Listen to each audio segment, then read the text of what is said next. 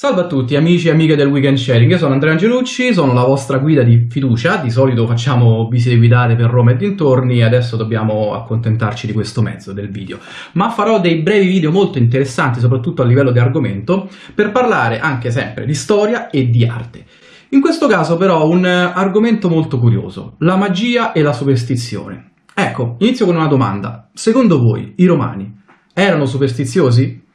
La risposta è banale e facilissima. Sì, perché gran parte della nostra superstizione proviene proprio dall'epoca romana, nasce lì. Per esempio, noi quando pensiamo poi alla magia, pensiamo alla strega e ci viene in mente chiaramente eh, le atmosfere di Halloween, un contesto tipicamente anglosassone, ma in realtà il nome strega nasce in epoca romana perché a differenza de- delle epoche successive, quando si credeva che le streghe si trasformassero in gatti neri per sfuggire agli inquisitori e ai roghi, in realtà i romani invece credevano un'altra cosa, che le streghe si trasformassero in uccelli rapaci, notturni, per sfuggire appunto ai controlli. E che verso fa l'uccello notturno? Stride. E il termine latino è strix. Dal termine strix è nato il termine strega, quindi colei che stride, perché si trasforma appunto in uccello notturno, uccello rapace.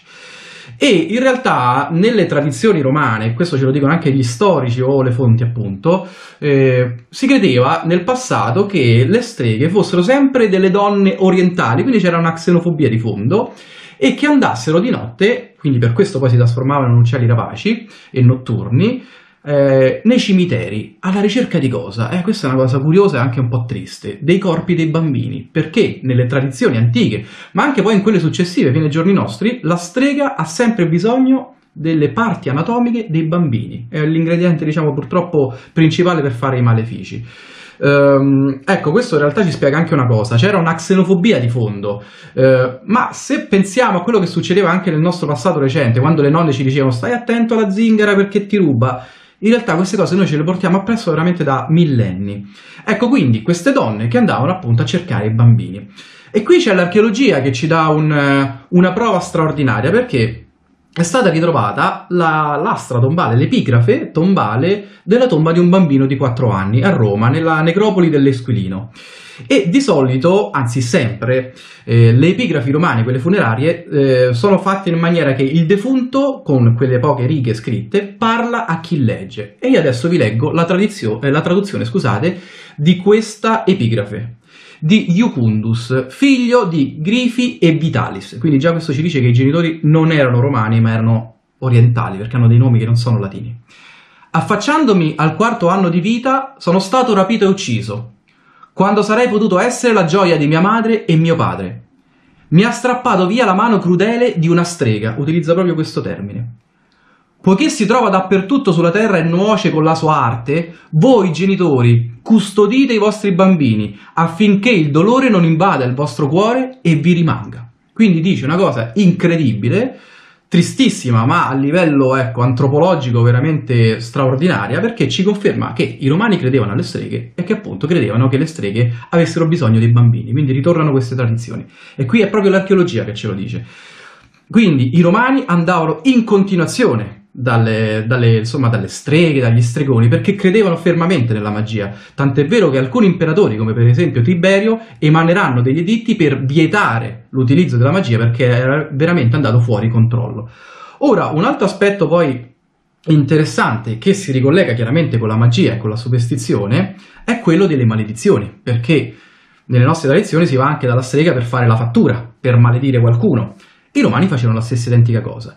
E le maledizioni in latino, in epoca romana, si chiamavano defictiones e erano appunto realizzate in una maniera particolare. Si prendeva una lastra, una lamina di piombo e si incideva sopra la maledizione. Molto facile incidere il piombo. Come, come portare poi a compimento questa maledizione? C'erano due modalità. O prendere questa laminetta di piombo, piegarla, infilarla nel muro dove viveva per- nella casa dove viveva la persona da maledire, quindi questa persona che tornava a casa ogni volta doveva guardare tra mattone a mattone sotto la soglia per vedere se qualcuno gli aveva messo la maledizione, o l'altra modalità c'è invece proprio indicata molto di più dall'archeologia, perché eh, nel 2000 è stata trovata a Roma una fontana antica romana sotto Piazza Euclide, quindi a Parioli, che ci ha restituito molte maledizioni. Stata trovata questa vasca, sono scavati, eh, sono state scavate le condutture e queste condutture gli archeologi le hanno trovate completamente intasate. Intasate da cosa? Da scatoline, o scatoline di piombo o di ceramica, l'una dentro l'altra, con una sorta proprio di matriosche. E all'interno di queste matriosche delle bamboline, a volte infilzate con gli spilloni, e soprattutto queste maledizioni, queste lamine di piombo, che sono state poi portate, sono visibili quando il museo è aperto, al Museo Nazionale Romano alle Terme di Diocleziano. Quindi quando finirà questa emergenza, magari eh, sarebbe molto interessante andarla a vedere. Ci sono tutte queste maledizioni esposte, ce n'è una per esempio che se la prende contro un arbitro sportivo, quindi non è cambiato mai niente, questo è interessante dirlo.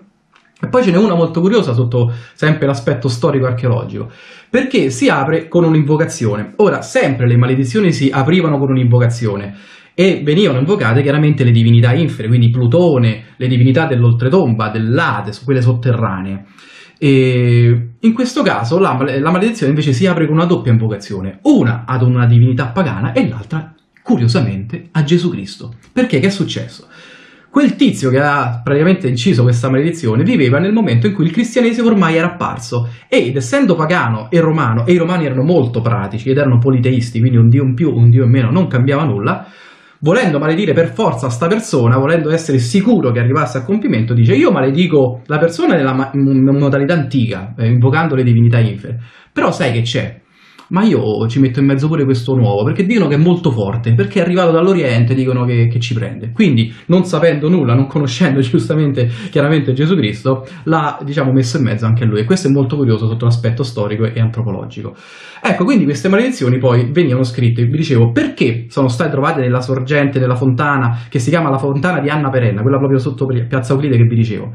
Perché l'altra modalità per portarle a compimento era, di, era quella di affidarla alle alle acque, quindi affidare la maledizione alle acque. Se io butto la maledizione dentro le scatoline nella fontana, l'acqua poi scorre, va verso il sottosuolo e quindi, secondo la concezione, chiaramente va verso eh, l'Ade, quindi il, diciamo, l'oltretomba che sta sottoterra, e quindi le maledizioni verranno lette dalle divinità infere che porteranno a compimento queste maledizioni. Quindi era questa la credenza. Chiaramente poi quando arriva il cristianesimo, queste... Um, queste tradizioni vengono avversate, ma c'è da dire che non verranno spazzate via. I romani credevano alla magia e credevano alla superstizione. Tant'è vero che tanti aspetti anche della nostra superstizione proviene proprio dall'epoca antica. Ora, vi do una spiegazione un attimino sui gatti, perché in realtà il gatto appunto è uh, invece di epoca medievale e post medievale come, come, idea di animale che porta male. Perché? Perché il gatto nero eh, che attraversa la strada di notte a un cavallo, quindi una persona che va a cavallo, può essere un problema perché il cavallo si imbizzarisce vedendo solo gli occhi scintillare del gatto. Questa è una possibilità e spiegherebbe teoricamente perché appunto il gatto nero porterebbe male. L'altro aspetto dei romani è che sulle loro, sull'asse lombare, come abbiamo visto lì di Iucundus, scrivevano sempre due righe di biografia e dicevano io sono vissuto tot anni, tot mesi e tot giorni, facevano il conto. E quando scrivevano questo in latino dicevano vixi, cioè io ho vissuto. Ecco, vixi è l'anagramma di un numero scritto chiaramente in cifre romane che è il 17. Quindi il 17 perché porta male poi solo l'Italia? Perché noi siamo abituati a questa tradizione romana che eh, questo anagramma eh, di una parola che viene scritta sulle tombe, quindi porta male. Quindi il 17 porta male per quello, da quell'epoca. Quindi, curiosamente. E i romani, per esempio, poi non scendevano dal letto se prima non mettevano per terra il piede destro o non uscivano di casa senza mettere prima fuori dalla soglia il piede destro, perché destro porta bene, sinistro mancino porta male. Ce lo siamo portati eh, avanti pure noi questo, questo concetto. O per esempio i romani pensavano che il massimo della sfortuna per una coppia appena sposata era quella di inciampare sulla soglia di casa quando dopo il matrimonio entravano dentro casa. Come si risolveva questa cosa? Lo sposo prendeva in braccio la sposa. È una cosa che teoricamente si fa ancora adesso. Quindi tutto questo ci testimonia che la superstizione in realtà è qualcosa che ha delle origini antichissime e la nostra, quindi la nostra di italiani in questo senso, nasce proprio in epoca romana. E ne rimane ancora molto. Dove ne rimane? Soprattutto nel sud Italia. Chi di voi viene dal sud Italia sicuramente sarà molto più abituato a questi concetti, perché nel sud Italia, in zone più isolate rispetto al nord, quindi con le invasioni i cambi insomma, eh, che ci sono stati a livello storico, queste tradizioni sono rimaste molto più cementate. Tant'è vero che eh, gli antropologi che hanno studiato questi aspetti si rivolgono appunto sempre al sud, perché al sud si trovano in questo senso cose meravigliose, senza citare chiaramente soprattutto Benevento.